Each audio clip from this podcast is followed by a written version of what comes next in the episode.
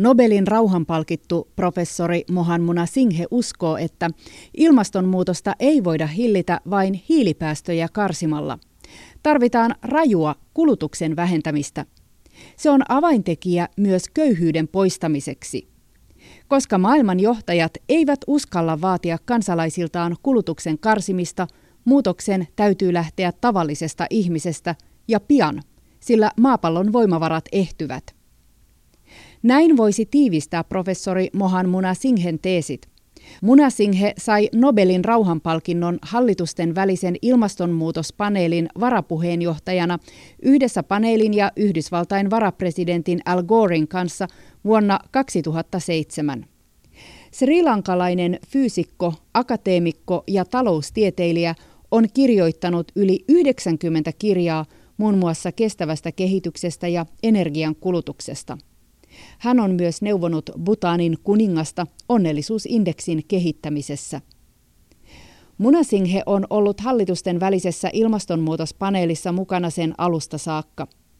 Hän näkee, että maailman päättäjillä ei ole ollut rohkeutta viedä läpi paneelin suosituksia. What I find disappointing is that since 1992, when we started with so much momentum, olen pettynyt siihen, että olemme pienentäneet tavoitteitamme jatkuvasti. Aloitimme hyvällä vauhdilla vuonna 1992 ilmastopaneelin ja Agenda 21 ohjelman. Vuosituhannen kehitystavoitteet olivat pettymys verrattuna Agenda 21. Samoin Kioton ilmastosopimus oli pettymys ilmastopaneelissa vuonna 1992 luotuihin tavoitteisiin nähden. Agenda 21 ja vuosituhannen kehitystavoitteet ovat YK-ohjelmia, joilla pyritään vähentämään muun muassa köyhyyttä, eriarvoisuutta ja ympäristöhaittoja. Agenda 21 ei ole ollut maailman menestys. Euroopassa sitä on toteutettu, mutta Yhdysvalloissa konservatiivit ovat arvostelleet arjen ohjeita kestävään kehitykseen jopa tyrannimaiseksi valtiollistamiseksi. YK on vuosituhannen kehitystavoitteet taas tähtäävät muun muassa köyhyyden puolittamiseen, koulutuksen takaamiseen kaikille ja tasa-arvon edistämiseen. Näissä tavoitteissa on osin edistytty, mutta vain osin, sanoo professori Muna Singhe. Even the Millennium Development Goals have been only partially achieved and I must say we have some very uh, encouraging developments on Köyhyyden poistamisessa on edistytty, mutta tarkemmin katsottuna se johtuu lähinnä Kiinan köyhyyden vähenemisestä, kun taas Afrikassa köyhyys pahenee. Mohan Munasinghen mukaan ilmastotoimet ovat tätäkin huonommalla tolalla. Even the Kyoto Protocol, a weak agreement, has not been met. Edes Kioton vesitetyn sopimuksen tavoitteita ei ole saavutettu. Ja mikä spektaakkeli viime ilmastokokous olikaan – Maailman johtajat julistivat voitokkaasti, että ilmastotavoitteet saavutetaan vuoteen 2020 mennessä, vaikka he itse asiassa lykkäsivät tavoitteita entisestä päivämäärästä. Olen tyytymätön tähän, sillä kun kirjoitimme edellistä raporttia hallitusten välisessä ilmastopaneelissa, asetimme aikarajan tavoitteelle vuoteen 2015. Muutoin ilmasto lämpenee vaaralliset kaksi celsiusastetta nopeasti mutta selvästikään maailman päättäjät eivät kuunnelleet. Professori Mohan Muna Singhe sanoi, että hallitusten välisen ilmastonmuutospaneelin viesti on selvä. The latest IPCC report sets out uh, scenarios uh, very clearly. Ilmastonmuutospaneelin uusin raportti sanoo selvästi, että jos lämpötila nousee kolme tai neljä astetta, kuten nykytrendi ennustaa, Maailma tulee olemaan tukala paikka köyhille. Eriarvoisuus kasvaa joka puolella maailmaa ilman ilmastonmuutoksen huomioon ottamista. Yhdysvalloissa on kasvua ilman työpaikkoja, osakemarkkinat ovat toipuneet, mutta työllisyys ei. Joten selkeästi rikkaat rikastuvat, mutta köyhillä ei mene hyvin. Sama ilmiö on monessa muussa maassa – joten eriarvoisuus, epävarmuus ravinnosta, vesipula ovat todellisuutta. Niiden lisäksi tuleva ilmastonmuutos pahentaa näitä ongelmia. Professori Mohan Muna Singhe on lanseerannut käsitteen Sustainomics. Tässä sanassa yhdistyvät termit kestävä kehitys ja taloustiede. Munasinghen mukaan kestävän kehityksen ja ilmastotavoitteiden täytyy olla sisään rakennettuna kaikkeen toimintaan. Pelkästään ilmastonmuutosta torjuvat toimet eivät ole edistyneet hyvin, hän uskoo. Emme ole edenneet mihinkään. Ilmastonmuutos on liian kaukana tulevaisuudessa, joten ihmiset torjuvat ajatuksen. Se on ilmastoturhautumista. Onko päästökauppa onnistunut torjumaan ilmastonmuutosta, professori Mohan Munasinghe? The uh, experience has not been, I wouldn't say successful, the scale is still very small. Päästökauppa ei ole välttämättä ollut menestys. Se on yhä pientä, mutta on siellä joitain hyviä esimerkkejä. Päästölupien hinta on yhä liian pieni. Niiden pitäisi olla 50-100 euroa per hiilitonni, eikä 10-20. Professori Mohan Munasinghe jakaa ilmastonmuutoksen vastustajat kahteen ryhmään. Isompi niistä on välinpitämättömien ryhmä. Moni ei jaksa miettiä ilmastonmuutosta, joka uhkaa vuosikymmenten kuluttua, kun oma arki on haastavaa, erityisesti lama-aikana. Munasinghe sanoi, että ilmastoskeptikkojen määrä on lopulta pieni. On hyvin pieni skeptikkoryhmä, joka kiistää ilmastonmuutoksen olemassaolon poliittisista syistä. He ovat fossiilisten polttoaineiden tukijoita. Siksi he tekevät parhaansa sekavoittaakseen keskustelua. Vain todella harva tiedemies on heidän puolellaan. He haluavat pitää vain huolta siitä, että öljy, kaasu ja muut fossiiliset polttoaineet pysyvät käyttöenergiana. Professori Muna Singhe näkee ratkaisuksi vaurauden oikeudenmukaisen ja vapaaehtoisen jakamisen. Se kuulostaa utopistiselta, mutta Munasinghe jaksaa perustella, että eriarvoisuus vie maailman perikatoon. Munasinghe on luonut vuosituhat kulutustavoitteet, joiden avulla voitaisiin määritellä kestävä kulutus. Näitä tavoitteita ei ole otettu käyttöön, mutta tarvetta olisi. Oxfam-kansalaisjärjestön mukaan maailman 85 rikkaimman miljardöörin omaisuus on yhtä suuri kuin yhteensä 3,5 miljardin maailman köyhimmän varat. Munasinghe on kiinnostunut vielä laajemmasta vauraiden joukosta. Kun lasketaan maailman eniten tienaava 20 prosenttia, tähän määrään kuuluu jo ihmisiä, jotka tienaavat vain noin 4000 euroa vuodessa.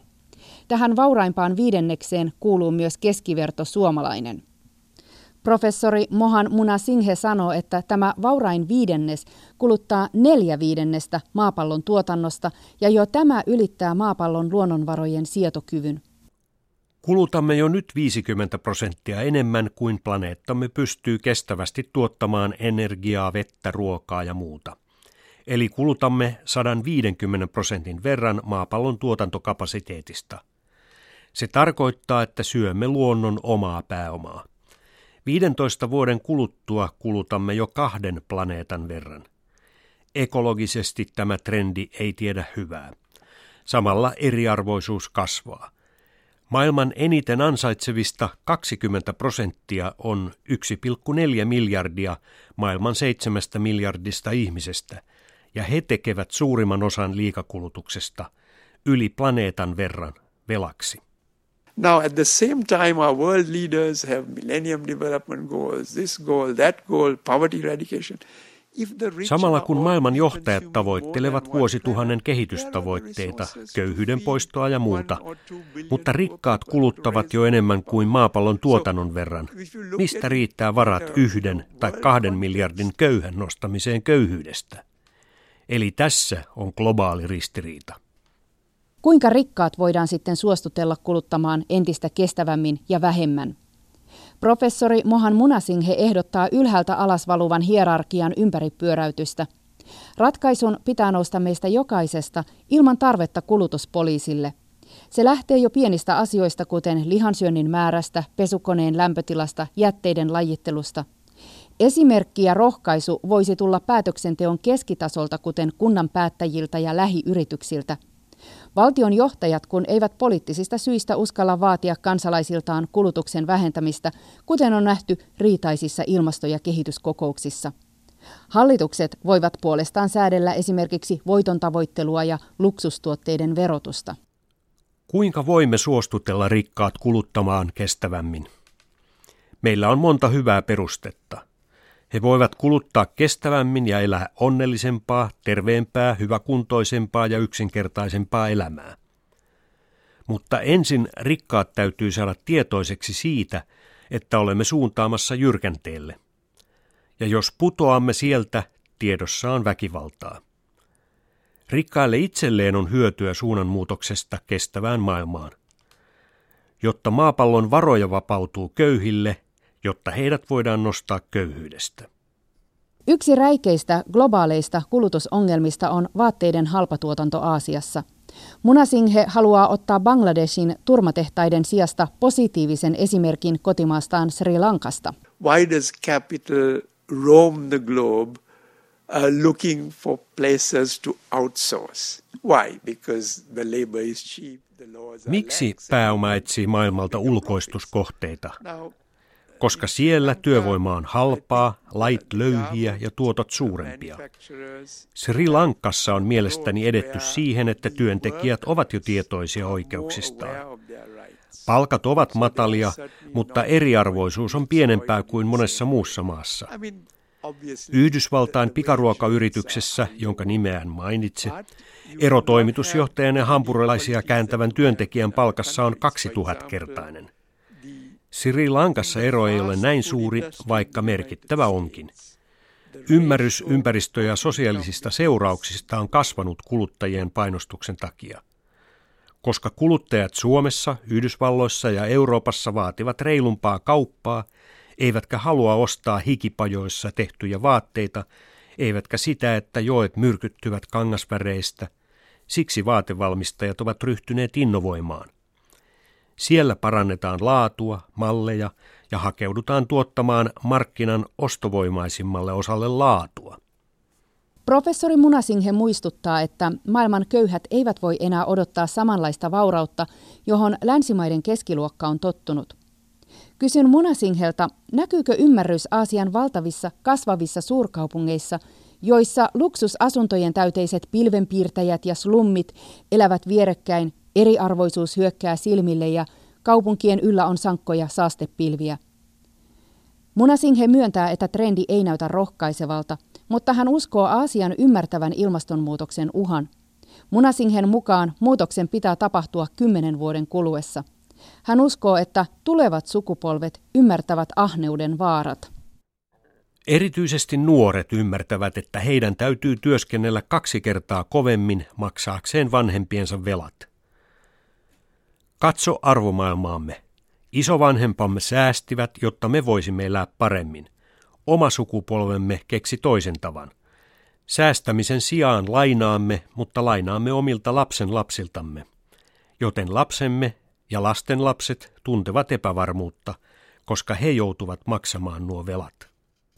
Professori Mohan Muna Singhe maalaa kauhukuvan väkivallasta ja joukkoliikkeestä, esimerkiksi pakolaisten joukkopaosta nälänhädän takia – kun he tulvivat rajojen yli, mitä tehdään? Ammutaanko heidät? Laitetaanko heidät leireihin? Nuo eriarvoisuuden ilmentymät näyttävät, että muutoksen täytyy tapahtua. Hän painottaa, että jo lapsia täytyy opettaa hyväksymään kulutuksen leikkaamisen arvot. We start teaching children from the kindergarten what is the right way to behave – Erityisesti kun ihmiskunta kasvaa ja luonnonvarat hupenevat, jakamisesta tulee kilpailua tärkeämpää.